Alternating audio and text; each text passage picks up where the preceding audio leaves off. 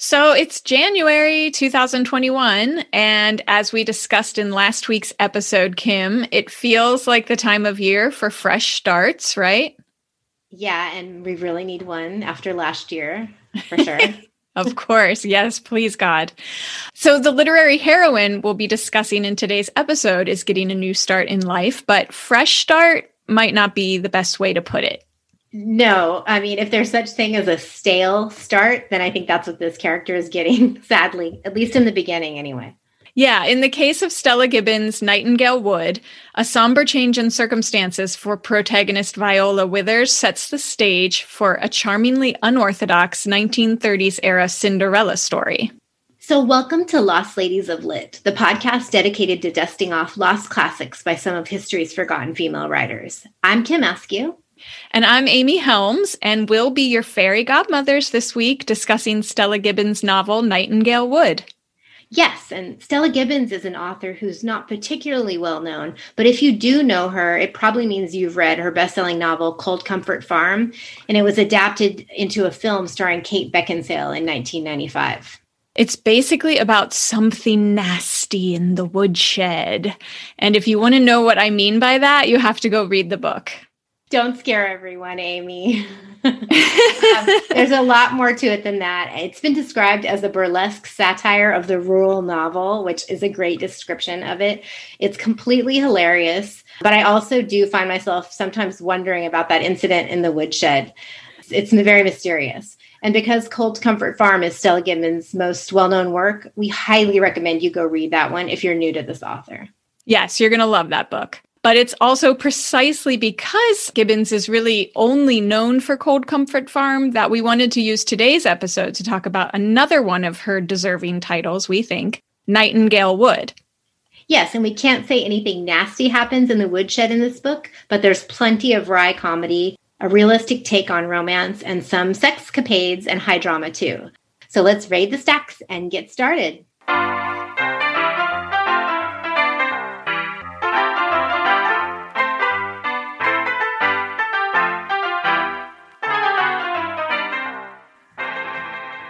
So, Kim, I want to start by saying there's a biography about Stella Gibbons by her nephew, Reggie Oliver, called Out of the Woodshed.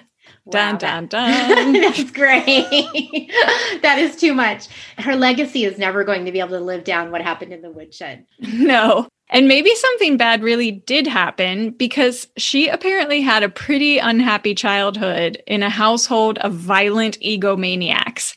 She was born in 1902 the daughter of a London doctor, and she described him as a bad man, but a good doctor. He was apparently an alcoholic, a womanizer, and physically violent and emotionally abusive.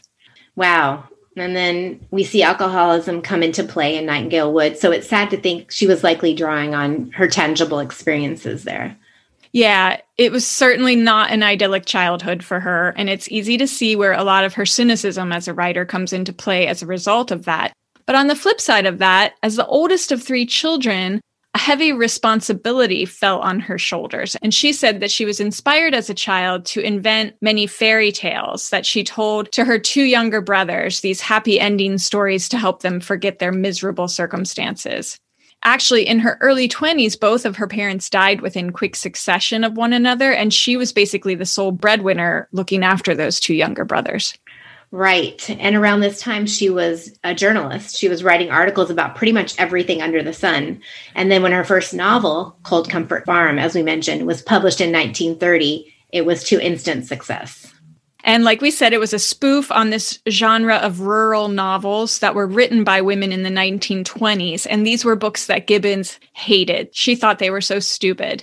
So she was poking fun at that. And this novel was so loved by critics that one even suggested Stella Gibbons was probably a pen name used by the male writer Evelyn Waugh. Nobody could believe a first time author and a woman could have written such a sophisticated parody. Having become an overnight celebrity, Gibbons was assured by her agent that she'd be able to make a comfortable living writing novels for the rest of her life. Oh my God, how much wow. would we love to hear that? Mm-hmm. so she was able to quit her job at the women's magazine she was working for, and she did just that. Well, Cold Comfort Farm won the Prix Étranger, a French literary prize. And Virginia Woolf was actually irked by this because Gibbons had beat out two of her good friends in the category. Woolf thought one of them ought to have won instead. And some have suggested that Gibbons was given the cold shoulder by the literati in her lifetime because she always sort of distanced herself from those circles and even mocked the literary establishment.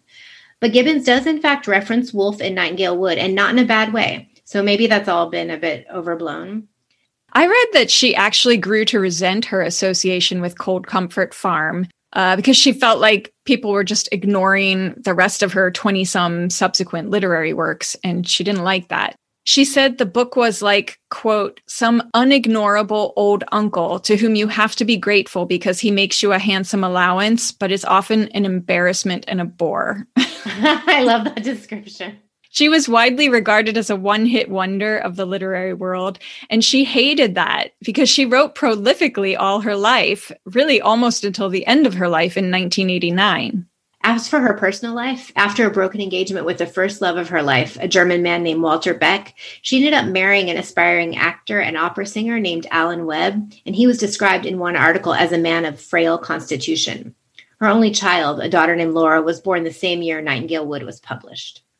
And then a few other fun facts about Gibbons. Despite her scathing wit and caustic sense of humor, which is what she's really known for, she considered herself to be much more of a serious poet than a writer of comedy.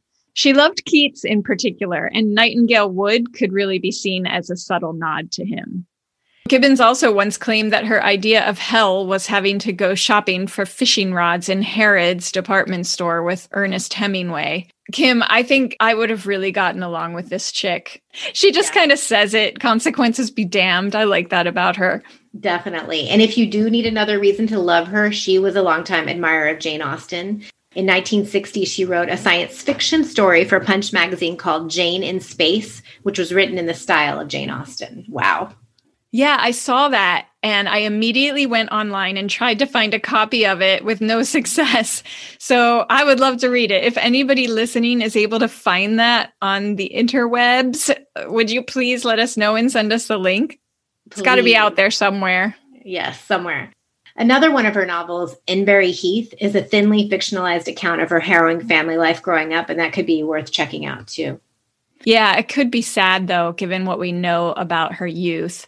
Although apparently she didn't really wallow in her troubled childhood or have any sort of self pitying attitude about it. She famously wrote that happiness can never hope to command so much interest as distress, which actually seems like a good segue that could bring us into our discussion of Nightingale Wood right now.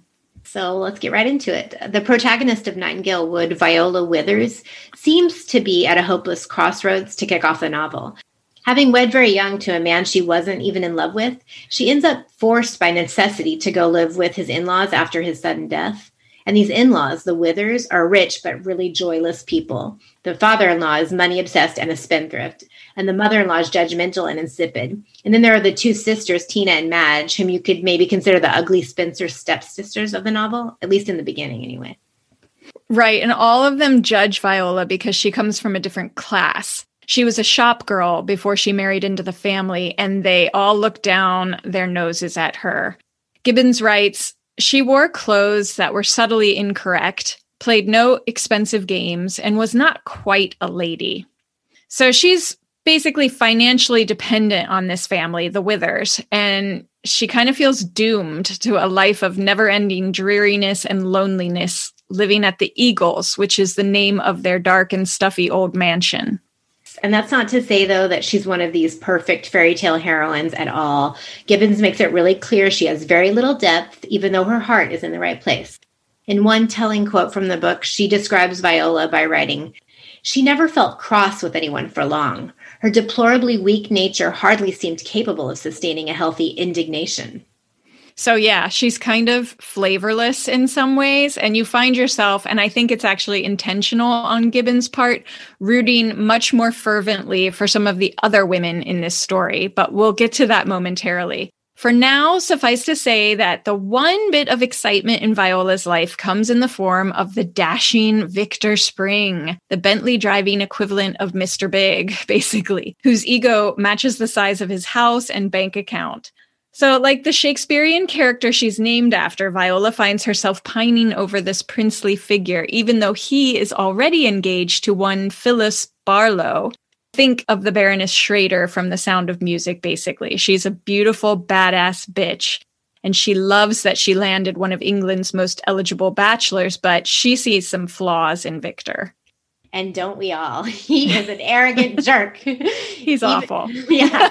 Even Viola herself feels a strange distaste for him the first moment they meet, whereas he sees her as an easy sexual conquest. He can't even remember her name correctly for a while. Gibbons writes, he had stupid, old fashioned, ultra masculine views on women. He never lost the feeling, though of course he had to suppress it in front of Phyllis and her friends, that women ought to be kept busy with some entirely feminine occupation like sewing or arranging flowers or nursing children until a man wanted their attention. He had not a shred of admiration for women who flew the larger expanses of sea, won motor racing trophies, wrote brilliant novels, or managed big business. He admired women only for being pretty, docile, and well dressed. Boo. Get off my page. and yet, despite his selfishness and chauvinism, Viola is completely infatuated with him for the entirety of the novel. And they end up dancing together at the proverbial ball, but their subsequent encounters upset Viola, who describes him as beastly. And at this point, as the reader, you're thinking, what kind of fairy tale is this? It's not exactly what we were expecting. Yes, and that's what you should be thinking because Gibbons is obviously subverting the whole idea of a fairy tale with this novel. There's this sense that the ideal prize is really just an illusion that people are chasing. Maybe there is no happily ever after, even for the people who get exactly what they want. So while Viola and Victor Spring are having their hot and heavy, but also disconcerting tete a tetes, there's another blossoming romance in the works. Yes, Viola's sister in law, Tina Withers, who is pushing 40, starts up an illicit romance with the family's chauffeur, Saxon, who is 12 years her junior. But when the town drunk, a hermit who lives in a shack in the woods, publicly calls them out for sleeping together, Tina gets cast out of the house in disgrace. This is basically a riches to rags story, a kind of reverse Cinderella, if you will. And it's really sweet, I think. But my favorite scene in the whole book is when the Tina Saxon drama comes to a head, especially when Tina launches into a whole speech about how she's been sexually starved for years. it was awesome. You almost had to gasp out loud as that scene spilled onto the page. Gibbons writes, her family were all raw minded about sex. Their natures all had that one secret sore place, and when it was touched, they winced and ran mad. Only they themselves knew what old longings and crushed miseries her warm, naked truths had let out of prison. But millions of people were like that. Wow, girl. Uh, yeah, I think there's a reason people thought maybe that she was Evelyn Waugh because that that rings um, very Evelyn Waugh. I was so rooting for Tina in that moment too. But she's not the only spirited young woman in this novel. Victor's 21 year old cousin, Hetty, is a real spitfire too. She always says exactly what she thinks, to the shock and horror of Victor's mother and fiance, Phyllis. She's obsessed with literature and feminism and learning, and she seems to exist on this higher mental plane than anyone else in the book. Yeah, I like to think Hetty is the character closest to Gibbons' own personality. I'm imagining that. She's witty, shrewd, progressive, and doesn't give a damn about societal expectations. And she absolutely hates Victor's fiance, Phyllis. She calmly states over breakfast one morning, I detest her. To me, she typifies all the varnished vulgarity and falseness of this horrifying age. Everything that she is, poetry is not. I wish that she would die, preferably violently. Tell us what you really think. Without giving the rest of the story away, we'll just say that, like all fairy tales, this one ends happily for pretty much everyone. Or does it? Yeah, that's the big question. Every character, in one way or another, ends up getting exactly what they were after all along. And yet, as Gibbons catalogs their fate, we learn that no one is actually entirely satisfied except for maybe the DOM, the dirty old man hermit who lives in the woods, who Kim, in my mind, needs to be played in the movie by Ian McShane. Oh, That's yeah. who I pictured the whole That's time. great. So the book's ambivalent ending really reminded me of that final scene of The Graduate when Dustin Hoffman and Katharine Ross are sitting at the back of the bus, like, okay, now what? And we hear the opening bars of Hello, darkness, my old friend. You know, it's sort of like oh bittersweet. That is the best comparison. That's great. Um, and I also wanted to bring up another interesting aspect of the book. The wooded area between the Withers home and the Springs home has special significance. While the human stories unfolding are jarringly, almost depressingly real, the wood seems to hold all of that fairy tale magic. Her description of the natural beauty and the birds living in this part of the English countryside, it's all juxtaposed against the materialism and the general misery of these characters. Yeah. And when I read that Gibbons was a huge fan of Keats, all those references to bird song and that feeling of freedom in nature versus the constraints of society, it sort of made sense, especially putting it in the context of Keats' Ode to a Nightingale, which is basically a poem all about the fact that happiness is just kind of illusory or ephemeral for humans. I think that's maybe where she was getting the title from, frankly. And at the end of Keats' poem, he wonders if the nightingale was actually really there or if it was all just a dream. Right. And that ties into the last few lines of the novel, too. But we'll leave that to you as the reader to experience for yourself. Now, what do we think Gibbons was trying to say with Nightingale Wood? I think maybe just that there's no such thing as happily ever after. You know, she references Shakespeare a lot in the book, including at one point the phrase violent delights have violent ends. And it's a very cynical take on romance, I think, and it's a rude awakening of sorts. Even Phyllis, who is Victor Spring's fiance at the beginning of the book, she goes on to marry a minister of parliament, but Gibbons writes, Sometimes when she and the MP are going home from a party at five in the morning, she observes to the MP that life is very different from what you thought it was going to be when you were a kid. But the MP is too tired to ask her what she thought it was going to be. And even if he did, it is possible that she cannot remember. It's kind of wistful, you know? Mm-hmm. Yeah, I agree. So, Kim, this idea of these idyllic childhood fairy tales really got me thinking about the stories that we tell our children, particularly our daughters. So, you know, Julia's 11 now, and she's already been through and is now past her fascination with princesses. But there was a point in time where she was all in. Her obsession took hold when she was about two years old without my even introducing her to it. Uh, it was her babysitter that got that ball rolling. Mm-hmm. But I was fine to let her, you know, go with that princess fantasy because I saw how much joy she took in it. I didn't want to throw a wet blanket on it. But what do you think? Do you see princesses and that that whole trope as problematic? Would you try to steer Cleo away from it as she grows older? That's interesting. I actually have thought about it. And my niece Chloe went through a princess phase. She's now 11 and she is completely into the Marvel superhero thing. So it, totally wore off and she went in the other direction. I think with Cleo, if she's interested, I'd let her enjoy it and then hope that when she's a little older, it can be maybe something we can talk about a little bit more. I have a feeling trying to steer her away from it wouldn't really work. It might do the opposite. And I'd probably also try to find some really positive modern princess stories too. I know there are more of those these days, and you probably have some great suggestions for that, having been through that phase. For sure, in the last decade, we're starting to have representations of more feminism in fairy tales. And I think Disney finally gets it. You know, we've seen a switch in movies like Frozen and Brave and even Mulan, uh, which was prior to 10 years ago, where the women are the heroes and it's not solely about landing the guy. There's also a great scene with all the Disney princesses in the Wreck It Ralph sequel, Ralph Breaks the Internet, that sort of turns that idea of helpless princesses on its head in a really fun way. So I think times are changing, but I do love that Stella Gibbons back in the 30s was clearly light years ahead of her time in raising some of these issues. Yes, I think that definitely goes to show that she wasn't just a one hit wonder. So, what did we learn from today's episode?